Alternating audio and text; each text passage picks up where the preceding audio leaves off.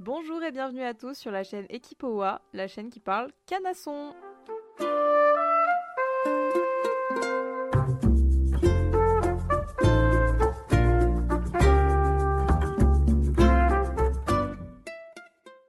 Dans cet épisode, on va parler du bon diagonal. Donc, qu'est-ce que le bon diagonal? Qu'est-ce que le mauvais diagonal?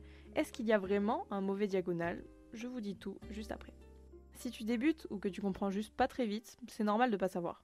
Déjà, on dit du trop que c'est une allure sautée et symétrique, tout à fait. Symétrique à deux temps.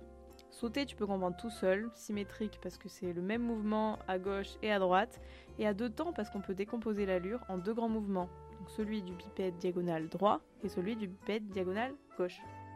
Au trot, le cavalier peut évoluer assis, en équilibre ou enlevé, mais ça tout le monde le sait, j'imagine. Dans le cas du trot enlevé, on doit choisir un bipède diagonal sur lequel trotter. En gros, choisir si on se lève quand l'épaule intérieure ou extérieure du cheval s'avance. Bon, maintenant qu'on sait comment fonctionne le trot, on va pouvoir entrer dans le vif du sujet. En école d'équitation classique française, on vous apprend que si vous avez le malheur de vous lever quand l'épaule intérieure s'avance, on vous brûlera vif et que votre sentence sera amplement méritée parce que vous êtes sur le diagonal du diable. non, en vrai, vous passerez juste pour des tartignoles. Mais est-ce que ça vous intéresserait pas de savoir ce qui justifie un tel acharnement sur nous, pauvres cavaliers un peu à l'ouest à qui ça arrive de se tromper diagonale? En tout cas, c'est ce qui m'a poussé à faire cette vidéo. Déjà, il faut savoir que si vous allez en Allemagne, vous allez tous passer pour des truffes, parce que là-bas, c'est totalement l'inverse. Ils se lèvent quand l'épaule intérieure s'avance. Est-ce que vous aussi, vous avez mal en pensant à tous ces Allemands qui torturent leurs pauvres chevaux? Eh bien, vous ne devriez peut-être pas. Figurez-vous qu'il n'y a en réalité pas de bon ou mauvais diagonal. En fait, il s'agit là de différents usages et de différentes utilités. Trotter à l'allemande permet de demander un meilleur engagement du postérieur intérieur, alors que trotter à la française permet d'éviter que le cheval ne se couche trop sur l'épaule interne.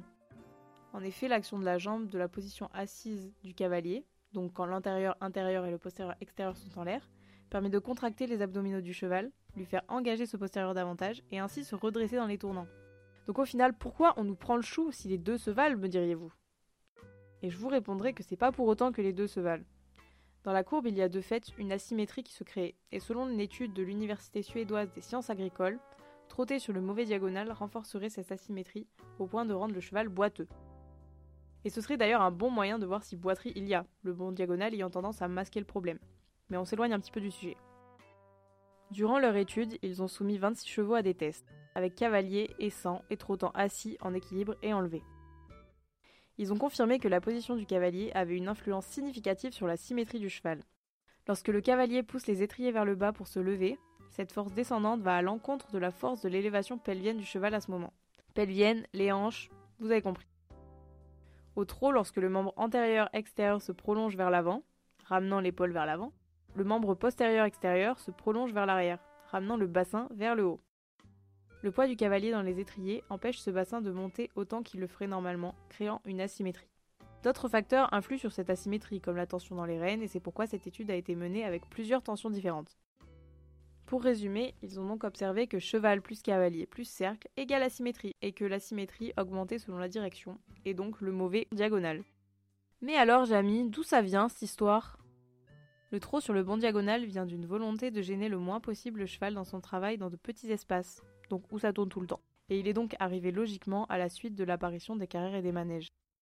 J'ai tenté, tant bien que mal, de vous chercher une date concrète de l'apparition des carrières, mais en vain. Les espaces d'entraînement restreints n'existent pas depuis que les hommes montent à cheval. Les plus vieilles traces qu'on en retrouve datent de l'Antiquité, et notamment du livre de Xénophon, de l'équitation, que je vous invite à lire, où il évoque un espace de travail à la surface restreinte, même s'il ne parle pas vraiment de carrière au sens qu'on le connaît euh, maintenant, ni de trop sur telle ou telle diagonale. Pour la petite histoire, Xénophon, c'est un historien, philosophe et chef militaire de la Grèce antique, né vers 430 avant Jésus-Christ. Ça date. et il est le premier à avoir rédigé un livre sur l'équitation en elle-même et le soin aux chevaux. Les manèges fermés tels qu'on les connaît ne feront leur apparition qu'aux alentours du XVIe siècle. On arrive à la fin de cette vidéo, j'espère qu'elle vous aura plu et qu'elle vous aura aidé à comprendre cette diabolisation du mauvais diagonal. Mon conseil de fin, pas de courbe, pas de bon ou mauvais diagonale, faites des lignes droites les gars.